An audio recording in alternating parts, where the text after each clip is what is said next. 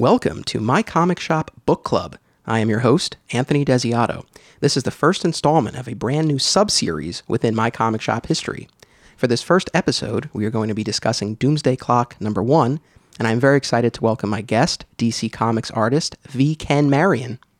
How's it going? Thanks for having me. Oh, thank you so much for doing this and being part of it. Of course, I've been a fan of your show for a while, so it's uh, good to finally be on it. This is I'm so glad that this worked out and that we can discuss Doomsday Clock together. Yeah, I'm excited, very excited. So it's Wednesday, November 22nd, the day before Thanksgiving, and the issue came out today, technically the night before at 11:57 p.m. Mm-hmm. Did you get last night? I did. So I guess kind of to kick this off, it is my comic shop book club. So I thought that maybe to start we can talk about the comic shops where we where we got our respective copies of the issue. So I got mine last night at the midnight release at All Yeah Comics in Harrison. Uh, I could talk a little bit about that. But where did you get yours? I got mine about an hour ago. Um, I was coming from Brooklyn to the Grand Central Station to come up here in uh, Tuckahoe or White Plains, and um, yeah, I stopped at the Midtown Comics at Grand Central, rushed through all the the tourists and you know everyone, and uh, it was actually really busy at Midtown, but that makes sense because it's Wednesday. But I just figured that since it's Thanksgiving, they wouldn't be, but it was pretty busy, so it was cool. Yeah, right on. And I know, um, so it was a different Midtown, but normally Midtown, the downtown location, is your go-to spot. Yeah, yeah, yeah. It's the one that's closest to my house, and it's like uh, it's near the FedEx that I use when I have to ship pages out. So it's usually like a, a stop in the the trip, like go to the bank, go to the Midtown, go to FedEx, and all that. But yeah, downtown one. Very cool. So yeah, I went to the midnight release party at All Yeah Comics, and it was fun. Just a bunch of guys hanging around, chatting about um, not so much about the issue, but more just other stuff, the movies and TV shows and, things like that. Former Alternate Realities owner Steve Odo made a surprise appearance. Oh wow! I was not expecting that. I walked in, he was actually there ahead of me. He was sitting there with, with the other guys, so I chatted with him for a bit. Um, but yeah, it was fun. It was a good time. I I never. That's actually my first midnight release. I know these have become slightly more common now Mm-hmm. uh, with with some of these uh, recent event books, but this was the first time that I went to one. It was cool. Yeah, the only one I went to was when the new 52 was starting. They had one at I want to say the Midtown, Gr- not Grand Central, uh, Times Square. They had Jim Lee and Geoff John signing, and I remember I was in line at like 11, like 30, but the they said that the line was too big and they were cutting it.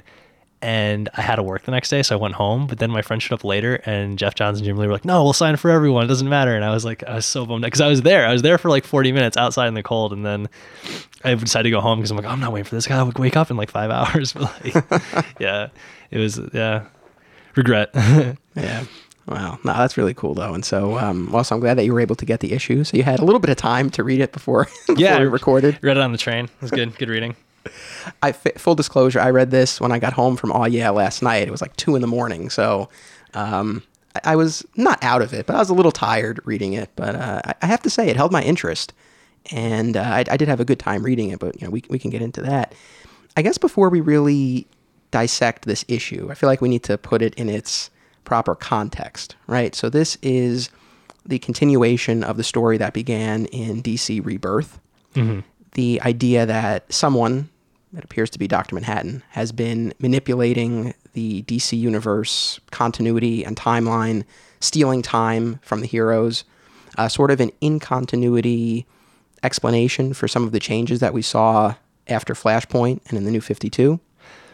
Well, let me let me preface all this by saying that I have zero knowledge about anything that's going to happen in this. Like, like so, I just want to get that out there in front of you. Like, I have this is like not in any way, shape, or form in the editorial group that I've worked in or anything. So I I don't I have no knowledge of this. I'm reading this as a fan. So, um, but it's interesting because it felt almost more like a se- this first issue anyway felt more like a sequel to Watchmen than it did to the Rebirth book, Yes. which is interesting. Yeah, uh, I think that's a good place to start. And and just to say, um, yeah, no, I didn't, I didn't, I wasn't trying to pump you for any information. yeah, because uh, I, I literally have no idea. So.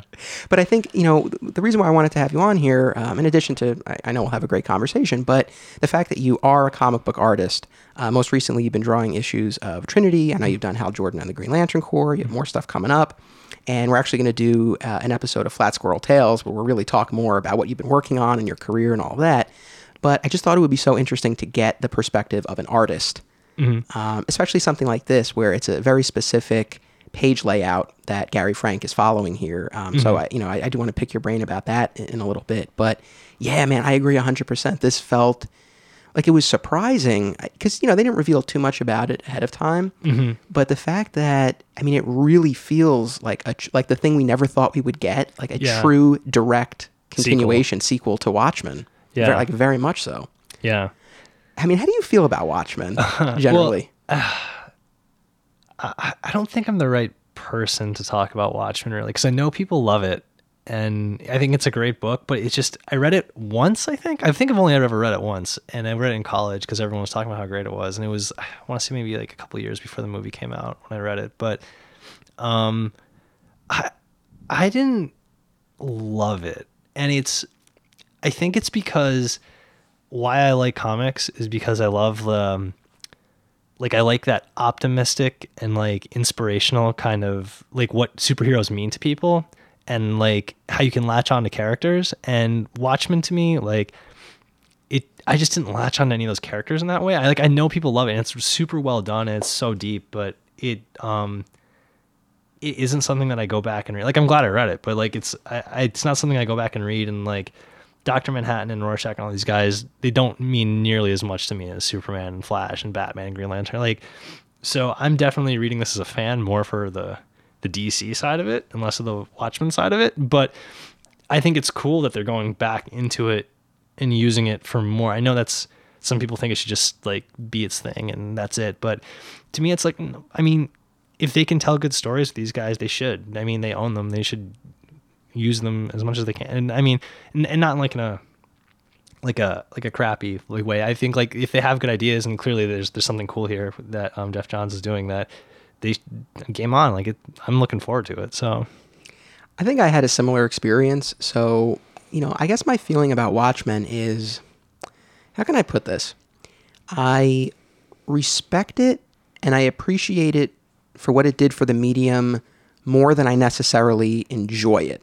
Yeah, I, I feel the same exact way with it. Actually, that's that's a perfect way what you just said. Like, and also uh, we're we're around the same age, I think. Um, 87?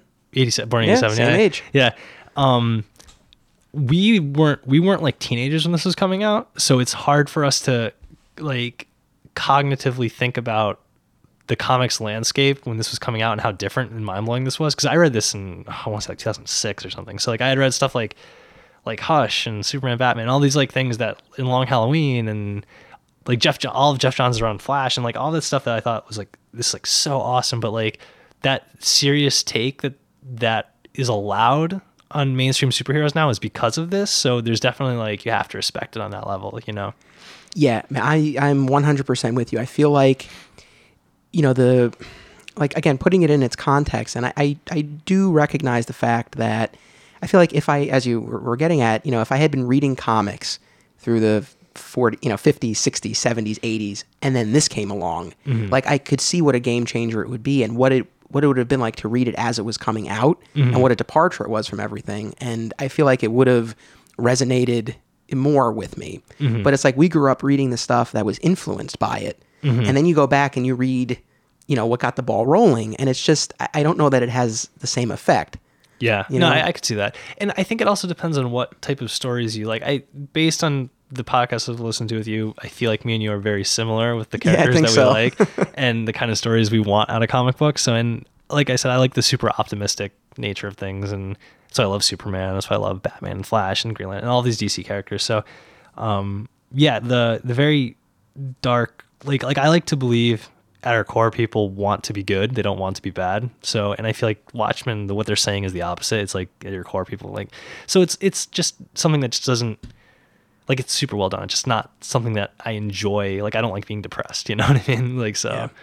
And you know, for the record, I know there are probably people listening to this who uh, really revere the story, and, and this might sound like blasphemy to them, but uh, yeah, I mean, I, I mean, I agree. And it's I, again, I only read it once. I read it actually, I think when the movie was coming out because I wanted to read it 1st Mm-hmm. And I, I actually love the movie, by the way. Me too. I actually, this is, oh, people aren't gonna like this. I like the movie better than the book. Like, Uh-oh. yeah, I know, I know. Maybe I shouldn't have even said that, but I just, I, I mean, I love Zack Snyder, and I know that's like controversial for some people, but like, I, I think he, I thought he crushed that movie, and the things about the book that I didn't like, like he like to me he made Nite Owl look awesome in the movie. Like I that was one of the things was in the book he looked kind of like lame, but like in the movie he like he looked awesome. So like there's things about the movie that I actually really like, and I liked the um the original Nite Owl in the movie, like that scene when he's like an old guy fighting and it goes flashbacks to like when he's young. Like that was like such a cool, Yeah. like that, that was like a like a well up your heart kind of moment kind of thing.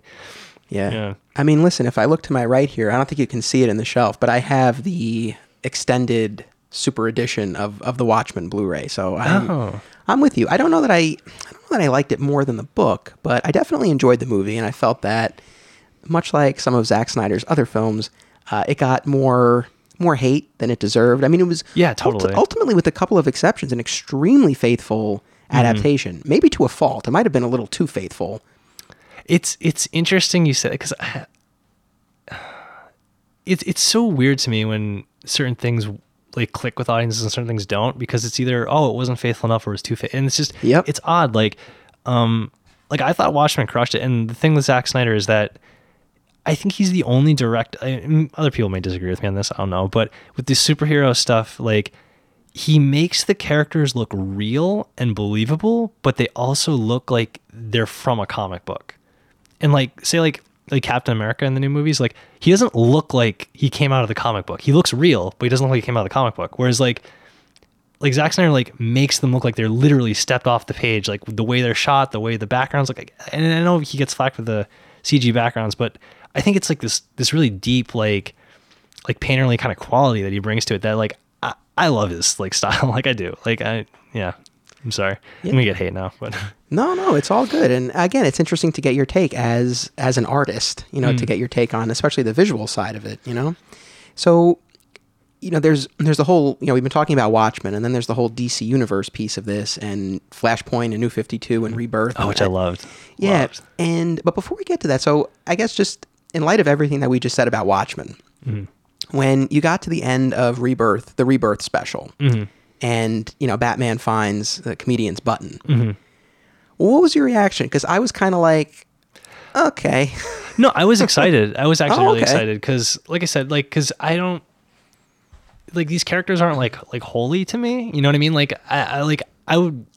I think I'm gonna like them more after this, to be honest with you, because like I mean I already like this this the Rorschach character. in This like I think that like I'm I'm very excited to see what Geoff Johns does with it because he's I mean he's by far my favorite comic book writer. Um and like his stuff just like it hits you in the feels, you know. Like that Rebirth special, dude. Like okay, Flash is my favorite character, and it's like a mi- like neck and neck mix with Wally and Barry. Like I like both of them for like different reasons and for a lot of the same reasons, but. When Wally West came back, I was like, "Oh, this is sick!" Like, yeah, I was so excited about that. So, yeah, it was that was something that I wanted to see for a very long time, and he brought it back in like the best way. Like, yeah, it was good. yeah, no, again, you know, very similar path. I mean, you know, for I think really probably our whole generation of, of readers. I mean, like Wall- Wally was was the Flash. Mm-hmm. Yeah, Uh, so I was really bummed when they when they took him off the board, and I was really excited when they brought him back in in Rebirth. And I remember going to get the issue uh, on my lunch break from work, and then I came back and I was sitting there in my office reading it, like kind of tearing up a little bit. yeah, like, you know, yeah. And I think Geoff in that issue got to the the heart of why why I love the Flash so much and why I've liked him since I've pretty much started reading comics was that to me the Flash has always been about family. Like that's what to me at its core is what it's about and why I like it so much is because like like Barry and Iris like like Barry's like run back from the dead to be with his love. You know what I mean? That's like there's something like really like nice about that and they they you know and they raised this kid who came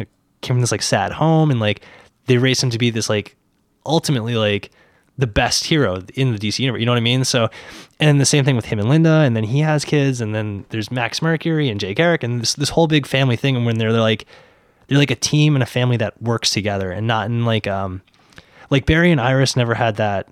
Like how Superman, like with Lois and Clark in the beginning, like they kind of try to undercut, not undercut each other, but they're they're in competition. competition there, yeah. yeah. And like Barry and Iris never had that. They they were always like super supportive of one another, and I, I like, did, and same thing with Wally and Linda. And it's one of the reasons like I love those characters so much is because they, it's just uh, it's not like a perfect family, but like a family that is there for one another and is like just supports one another. And like at the end of the day, like that is what makes me come back to those characters so much. Yeah.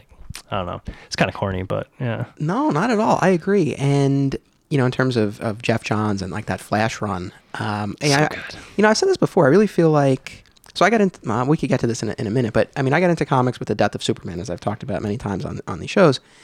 And so I was reading. I've been reading comics since the early '90s, but I really feel like the early, like the first half of the 2000s, like 2000 to 2005 or so, probably my favorite time as a reader because you had stuff like again like Batman Hush and uh, Jeph Loeb on the Superman books Yeah. and Geoff John like early Geoff Johns doing JSA and Flash and then expanding with Hawkman and you know Green Lantern Rebirth and Teen Titans and all of that. Uh, Greg Rucka on Wonder Woman for the first time.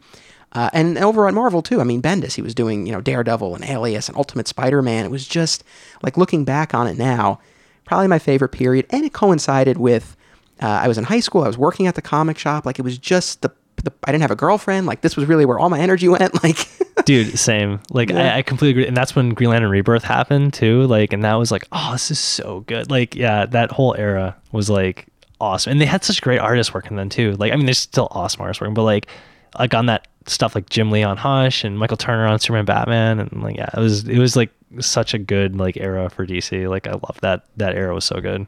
Yeah. No, I, I oh man, it was good stuff. So, uh, so anyway, going back to what I was saying, you know, when they re- when they had that uh, button reveal at the end of Rebirth, um, I, I certainly I didn't have any objection um, as a Watchmen purist because I know there is a lot of controversy over over this book at all, and it's you know the inclusion of the Watchmen characters in the DC universe. Um, I didn't have any objection on that level. Uh, for me, it was more just like again, I'm not the biggest Watchmen fan in the world, so it was just kind of like you know I was much more excited about Wally than I was about the button. But Me too. Me too.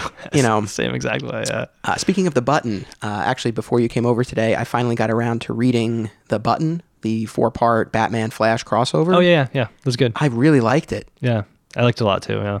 Yeah, when when Bruce is able to have that moment with the Flashpoint uh, Thomas Wayne. Mm-hmm. Once I'm going to sound like a like a, a real softy here, but I was tearing up again when he's telling him, "Don't be Batman." Yeah, Oh, yeah, yeah. It, that, I feel like that's probably what Thomas Wayne would say, right? But like, yeah, that's it's crazy. That's a that's a crazy. I I like that crossover a lot. I really liked um the artist they had that with Howard Porter and Jason Fabok. Like that double page spread at the beginning when Jason Fabok shows um Reverse Flash beating the crap out of Batman. Like that was that was really good. Yeah. Um, you know, and it's funny. So I like I like Barry. Wally is my Flash, but I like Barry. This story in particular, though, I think kind of made me appreciate Barry even more because just seeing that dynamic with Batman, like two people who are so analytical and uh, you know examining the crime scene and the evidence and all of that, and just kind of that you know that mental uh, matchup there. I really I enjoyed Barry more than than I probably have in, in other stories. Yeah, no, I I really like Barry because he um before he's a superhero, he's a cop. You know what I mean? And like I like that the aspect of like before he was given powers, he was still trying to help people. You know what I mean? And so he doesn't need this like like he's not driven by vengeance and he's not driven like I mean he wants to like clear his dad's name and everything, but it's not like it's not this like guilt that he has. It's like just like I want to do the right thing. And then Wally's the same way. It's even like almost like a more unadulterated version of that, where it's like just like, oh, I grew up loving the Flash, and I wish I could be like like a hero like this. And like, it's why those characters resonate with me so well because they're just so optimistic and so like they just want to do the right thing because it's the right thing, you know? Right. So you know, as we move into Doomsday Clock, again, there you know there is that controversy. There is a whole contingent of fans who really just object to this in principle. They feel that Watchmen, uh, kind of as Alan Moore has argued, should really just stand on its own and not be touched. And you know, a few years back, DC did before Watchmen. Those were prequels, so that was you know kind of playing in that sandbox, but again, not not an actual sequel. Did you? Which this is. Did you read the Minutemen one, the Darwyn Cooke one? You know, I have it and I haven't read it yet. That one's really good. I've heard that nothing but great really, things. really good. I mean, yeah. he's one of my all-time favorites. So yeah, uh, me too. Me too. He's one of my all-time favorites as well. Yeah. So, um, but I mean, on, on that note, and you were getting at this before, and I agree. I think that, I mean, I, I get the way people feel about that, but at the same time, you know, the the original Watchmen will always be the original Watchmen, and you could pick up that trade and you can read it, and mm-hmm. it's you know a, a story unto itself. And I don't know that anything else necessarily undermines that. Well, my feeling on I I totally agree with you, and my feeling on this stuff is like, I feel like, yeah, it, it could be on its own, but think about all these other characters, right? Like, if people had that attitude with, say, Superman, he wouldn't be able to fly. He Right. wouldn't kryptonite wouldn't exist, you know? Like so or or any of these other characters that people have kind of or X-Men, like what they are what they were originally in that initial run from Stan Lee and Jack Kirby is so radically different from what they are now, you know what I mean? Or what they were in the 90s. So I mean, I think that like if they've got a great story to tell and they've got a great way to use these characters, then I'm excited for it. So It's you know we're in agreement on everything. We maybe Yeah. should have another person here who's who has opposite views, so we can really yeah. go at. it. it's just like that's a good point. I agree. Um, but no, I mean that that is an excellent point. and I mean I feel like you you know for better or worse, you're seeing this with so many things. I mean I'm a huge television fan. I watch a lot of shows. I never thought that I would be watching season five of Prison Break. I didn't, and I did. Like it had, you know, that show came back. So, um, you know, whether it's a television revival or a comic book sequel to something that you thought was forever going to remain untouched, you know, I think it's just sort of, you know, the, the, the nature of these stories. And, you know, you can get great things out of it. And I don't know, if you don't get great things out of it, then you still have the original story to go back and enjoy. yeah, yeah, totally. So, um, so and, and and ultimately like they're, they're they're they're doing this because they have like a great idea you know what i mean it's not like like it's like they, they want it they want you to be excited so it's this is like i, I think this issue is a good kickstart to it totally because it's like it gets you excited and uses the characters in the right way i think so i'm really excited so let me throw a hypothetical at you. So again, you are a working comic book artist. You've been Mm-hmm. doing stuff recently for DC. If Geoff Johns had called you up and had been like, Ken, like I'm, I love what you're doing. I'm getting ready to do this That- new thing. It's gonna be it's gonna be huge. Like I want you for it. Like what is your reaction? that would be the dream right there like to work with geoff johns on anything like that would be the absolute dream Would there be any because there's like so much.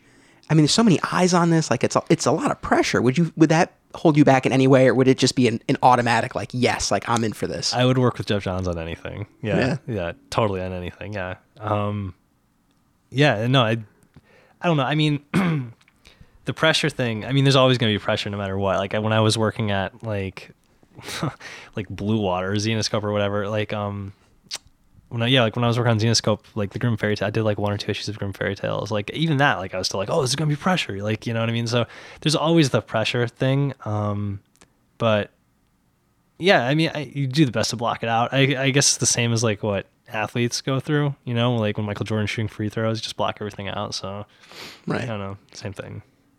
Gotcha. But yeah, I would, Geoff. I would love to work on anything with you. That would be amazing. I would love to see that.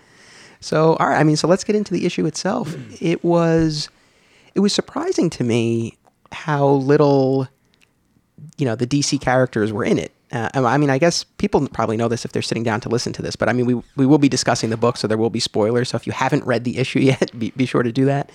But uh, you know, Superman doesn't appear until the final pages, and that's our our only glimpse into our DC universe. Uh, really, the almost the entire issue is is truly a follow up to Watchmen, picking up after the events of that. The world is in turmoil. There's a celebrity president who's off golfing while the world is falling apart. There are certain parallels to to what's going on in the world today. We have Rorschach the second breaking uh, Marionette and Mime out of prison. I have a theory about who that is.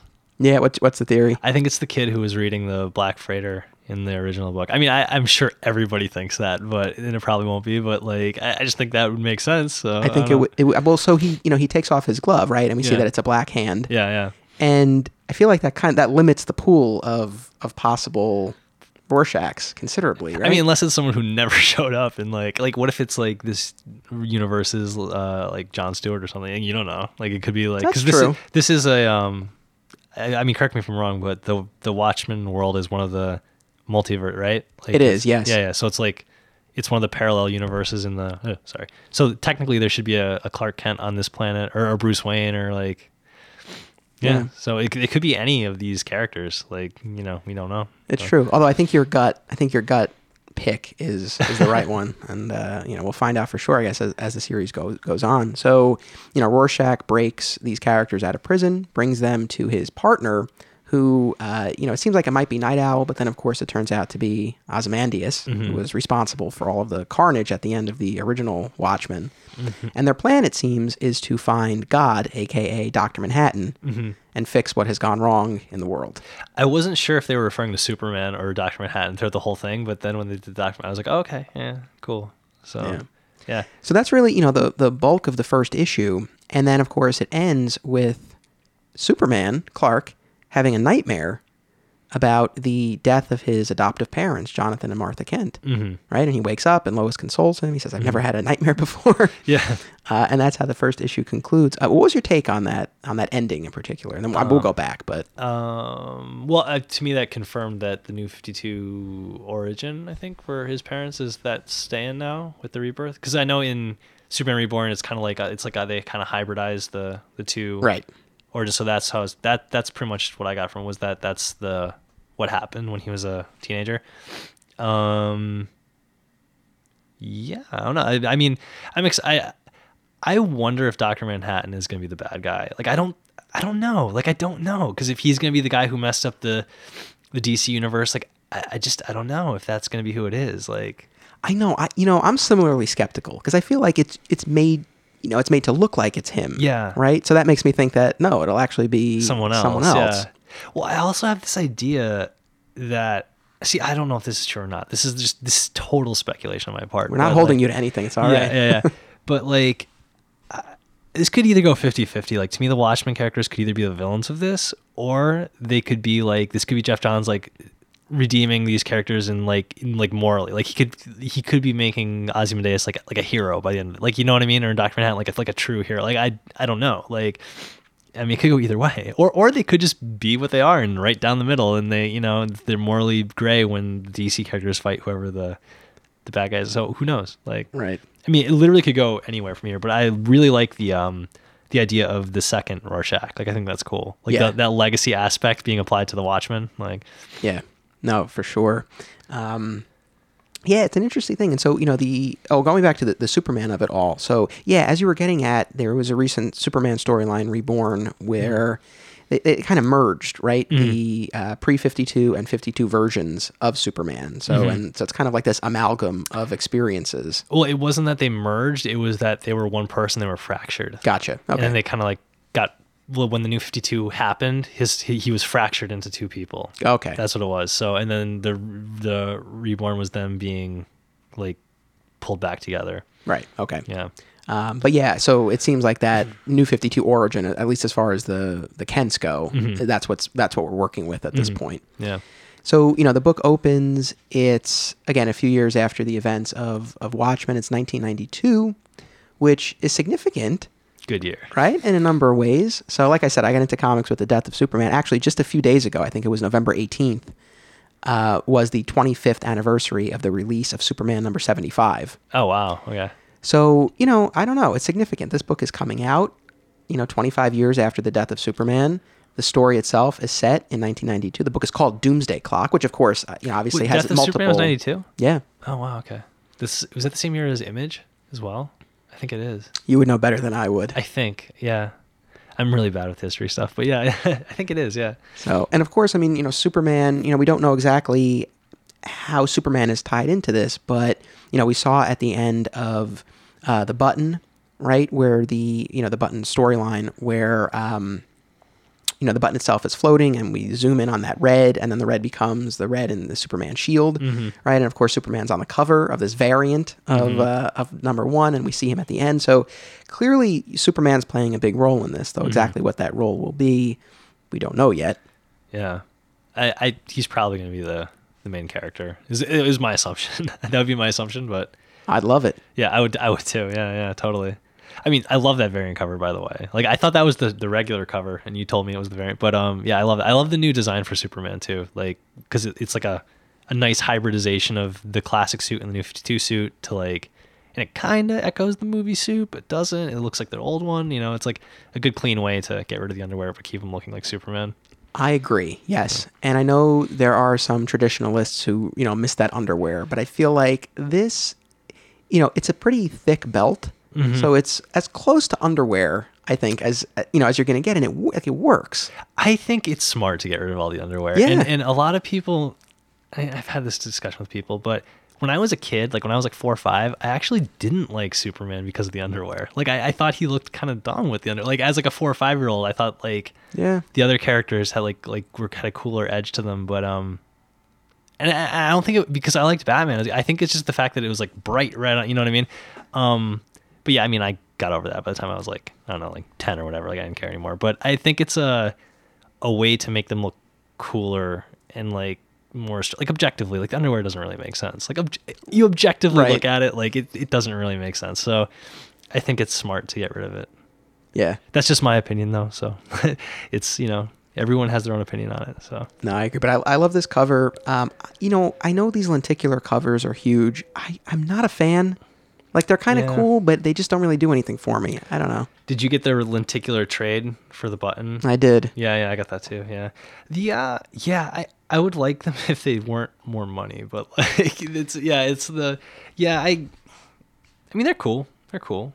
I mean, I have Yeah. to say, it's you know you're paying a little bit more for this issue, but it's uh, a pretty high production value, right? So you get a thicker cover, better paper quality, no ads, which was nice. yeah, I didn't even notice that when when I was reading on the train. You told me there was no ads. I was like, oh wow, yeah, there wasn't any ads. I didn't realize at first, and then like I, I got to the end, I'm like, wait a second, like Did you read any of the stuff in the back? This like the newspaper clipping stuff. I'd be lying if I said I went through everything just yet. Yeah, I didn't. I didn't either. I, I didn't read it in the original Watchmen. The, all that text stuff, I didn't read. I know that's like a big part of it. That people that love the book are like, no, you have to read the text stuff. But I think when you read it in trade, it, um, which is how we both read it, I'm assuming. I think it, uh, uh, it encourages you to blow right through that and not give it the time. You know. It's, I mean, it, yeah, it is definitely important to the story, but it's, you know, Watchmen's so dense to Mhm. begin with, uh, and that that just adds to it. I mean, it, I mean, I remember it taking me a long time to get through. You know, Yeah. that was not a one sitting read. Oh no, it took me like a week. Yeah. Yeah, reading it like every day. Yeah, yeah. So this this was not as dense, but so you know, Actually, no. Now that you bring that up, though, I because the nine panel grid and everything, um, it's more dense than a typical comic book. Yes. I will say it took longer to read, and there was like more meat to it than like normally, which is cool. that was one of the main things that I, I wanted to pick your brain about is that uh, Gary Frank for for most of this issue emulates the uh, style of the original Watchmen, following this uh, nine panel per page layout. I mean, as an artist yourself, I mean, what I guess just what is your take on that generally? Um, it it definitely has like a more, it's like it's a like a thicker, like slower kind of pace to the book for sure. Like it it makes things like last longer. Um, and he does follow the grid for the entire thing. Actually, it's not like even when it's not nine, it's like it, it follows Right. the the way like the the three tier kind of like breaking things up. Um, which is it's cool because it, we don't really see that in comics anymore. And I, I love like splashy art. Like I love image stuff in Jim Lee, and like that's the stuff that's my absolute favorite, and the stuff that's a big stuff popping out and panels overlapping, all that craziness. Um, but that definitely has a different pace and rhythm to it than something like this, where this is definitely a uh, like it, it's it's it's all about like the the characters and the emotions and the expressions, and Gary Frank like kills it with the expressions. Like you can see all the different like you can tell what these characters are feeling like in every panel, which is really interesting. Like which is really well done. That's something that I definitely want to like try to emulate more, like the the expressiveness in the faces and yeah. I mean, he's one of the best. So, yeah. Yeah, he is great. I enjoyed the run on Action Comics that he did with Geoff Johns a few years back, hmm and you know they also did a Superman Secret Origin Yeah, I miniseries, read it. Which I liked, but I'm I'm very partial to Birthright. That's my favorite one. I was gonna ask you that. What's your favorite Superman origin? Yeah, and mine's it- Birthright. it's Birthright. hands down Birthright. Yeah, Yeah. yeah, yeah. Like Mark Waid and Leinil Yu, like killed that. That was so good. What I liked, I mean, oh man, that could be. Maybe we'll do another book club episode On on- Birthright, I've got. I could talk about Birthright forever. Like, you know, funny enough, because a while back I put the call out on Facebook, like you know, asking for uh, recommendations for book club uh, selections for these podcasts, and someone suggested doing a comparison of the various Superman origin stories. hmm Maybe we'll have to do that at some point because it's like I once again like I respect Man of Steel and like Secret Origin was cool, but Birthright for me, I just felt like it did the best job of focusing on the man and explaining why he puts on the costume yeah. more so than the others. I totally agree. I totally agree. And I love I love Leinil Yu's art on that. Like it's like it's so not what you think of when you think Superman. Like it's almost like anime looking, which is like I thought worked so good. Like and the way he draw like the bullets flying and stuff. Um yeah, Birthright is like in my opinion, the best because it it takes everything that I think works so good about Smallville and that like like who Superman is and makes him so re- makes him so relatable. Like yeah, It broke my heart that it was kind of pushed aside as far as continuity goes. Not pushed aside, but it people know, don't really talk about it a lot. No, not so Yeah. much. Like Secret Origin came around not that long after. Mm-hmm. Uh, so, but as far as like definitive tellings of, uh, you know, Superman's origin, like that's it for me. Me too. Me too. That is like that is it. That's the one. If I had like top five books of all time, Birthright. Birthright is my favorite actually comic book of all time. Oh, really? Like bar none. Like that is my favorite. And Hush should probably be number two. But um, Batman Hush. But um, yeah. But Birthright. That's such a good book. Like I I read that like at least once a year. Like, and I also like that. It it does to me Superman uh, there's all different takes on who Superman really is. Is he Superman? Is he, you know? um, but to me, Superman is Clark, and like Superman is what he does, but not who he is. Like who Right. he is is Clark, right? Where Batman's the opposite. You know, Batman's like Batman is who deep down who he really is and who he thinks of himself. Whereas like Bruce Wayne's like the facade. Whereas it's like the opposite, Right. You know, I've said this on another episode, and I hate I hate to repeat it, but uh, like my take on it is like Clark on the farm Mm-hmm. is his truest self. Yes, And then you have Clark the reporter and Superman, and there's an element of disguise with both. But like when he's on that farm, like Yeah. that's that's really who he is at his essence. my take is that like I totally agree with you. That's that's one of the things. But my take is that when he's on the farm, that's who he is as Clark as well.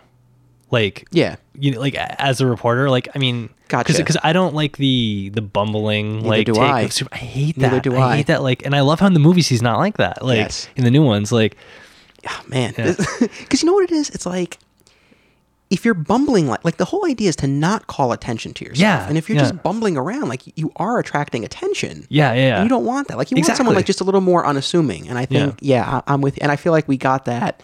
Uh, I mean, we don't see Cavill as Clark a ton.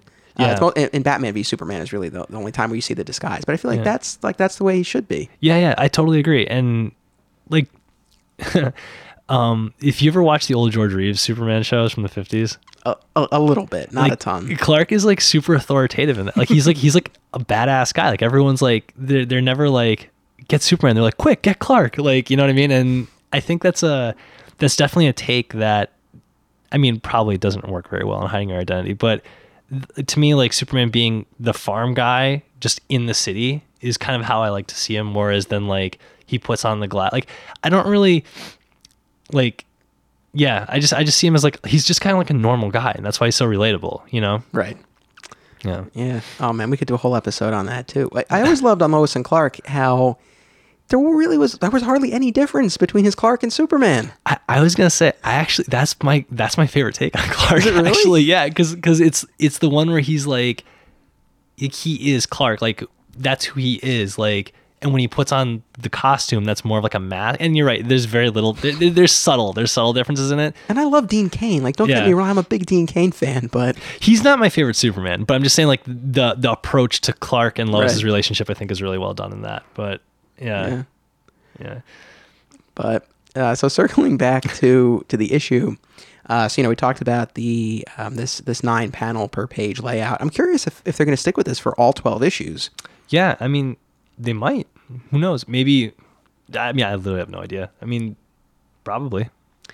Were you were you surprised and or disappointed by how little the DC universe characters appeared in this book? I definitely wanted more of the DC characters. Yeah, but I mean, I'm sure they'll. Like, I want to see Wally West pop. I really hope he's in this miniseries. Like, I mean, I, I would be surprised if not. So, I mean, kind of, just kind of going back and tracking the the evolution toward Doomsday Clock.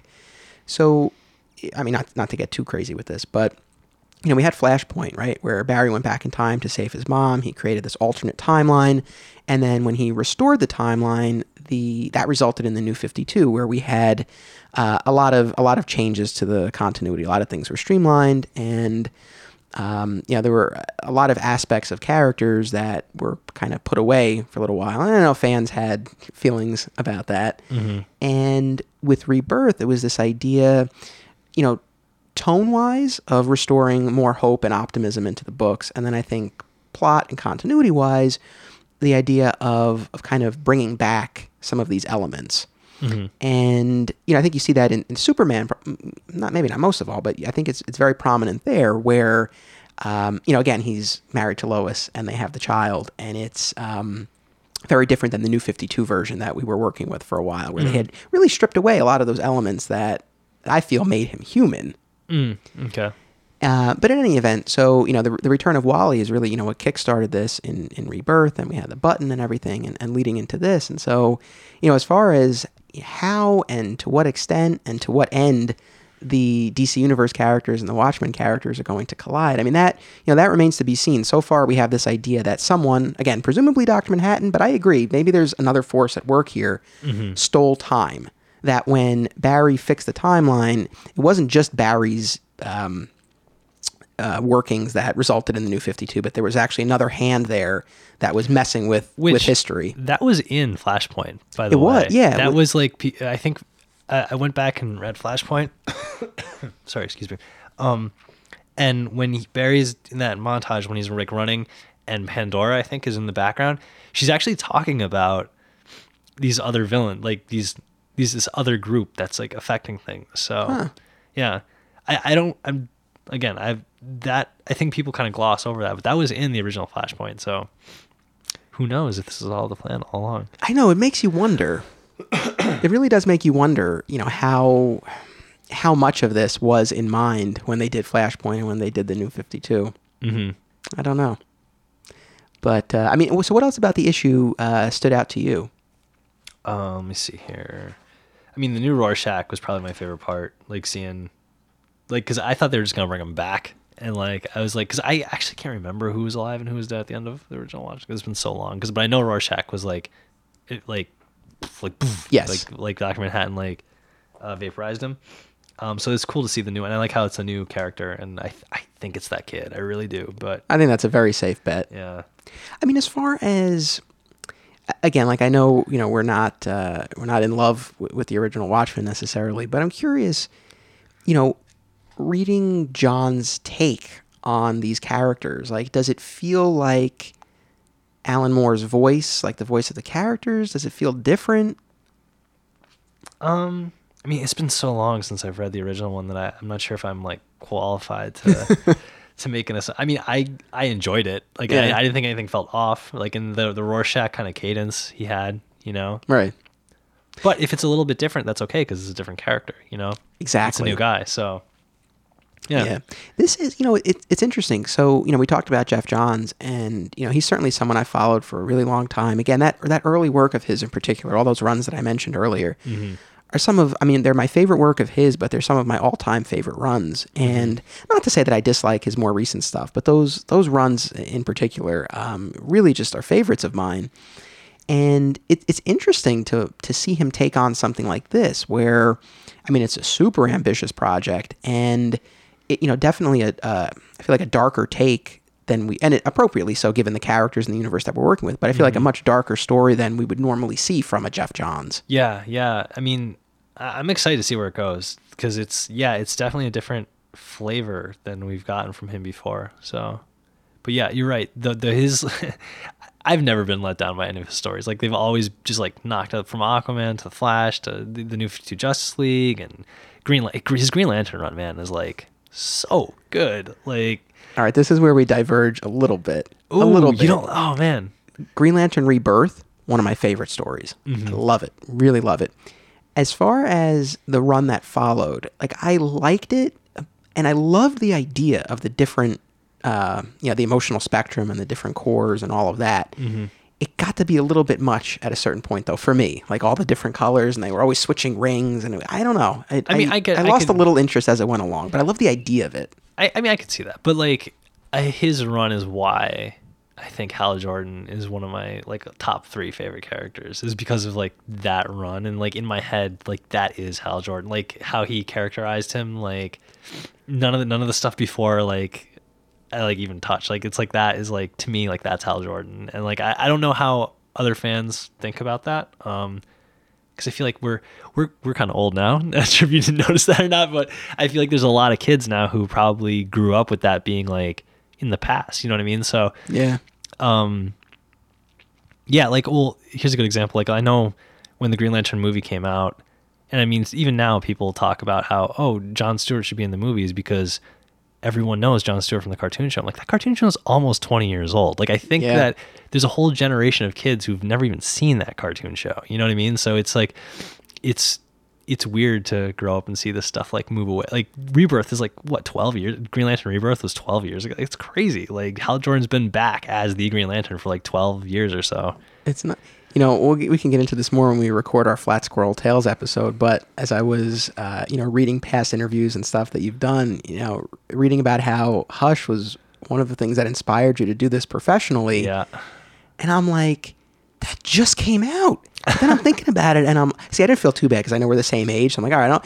But like thinking about it, I'm like, no, that was Yeah. that was in- early 2000s, right? 2002 ish. I was in ninth grade. I didn't start with the beginning of Hush either. I started with it was the issue where he fights Ra's al Ghul. It was the one Right. where he's like in the fire on the cover, and like it was like that's like almost for the end of it too. But I was just like so blown away by like the art because like I had just started getting back into comics kind of tangentially with like X Men and Spider Man, more like on the Marvel side actually. And I was reading Wizard magazine, and there was this whole article about like who's Hush, the mystery of Hush, and I'm like, oh, that Batman looks cool, like because in my head, Batman it was like George Clooney and Val Kilmer. Like he was kind of like I always kind of thought that up to that point. I always thought Batman was kind of lame. Like I thought he, I thought I always thought Robin was cooler and Nightwing was cooler and Batman was kind of like the like stodgy lame like guy.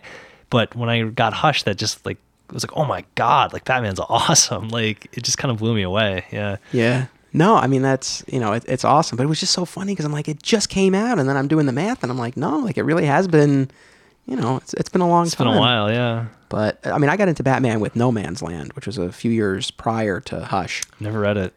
Oh, it's good. It's Yeah. what was interesting about it was that it was this year-long storyline, right, where Gotham is decimated by an earthquake, and the government is just like it's a no, you know they designated a no man's land, and it's cut off from the rest of the country, and you know villains are running the city, and then Batman and so, the few good people who stayed have to kind of wrestle control back.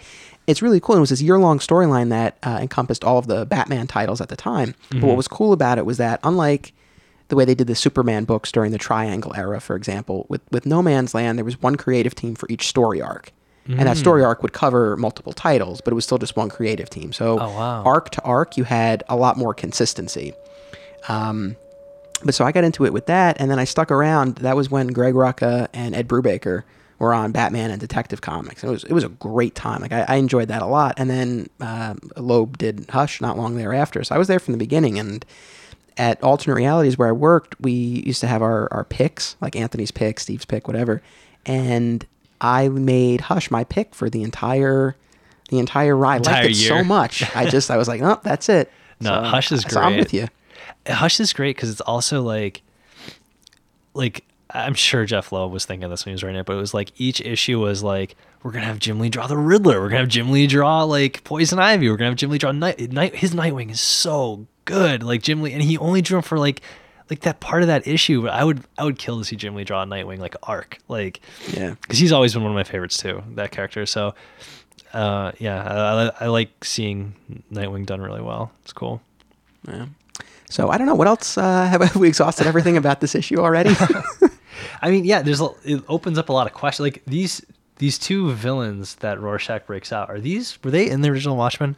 you know, I don't recall offhand, so I'm I'm not entirely positive. But I have to say, what's really funny with mime, there's that page where he's miming his weapons, right? And again, I was reading this at two o'clock last night, and I was staring at that page, and I was like, "What is he doing?"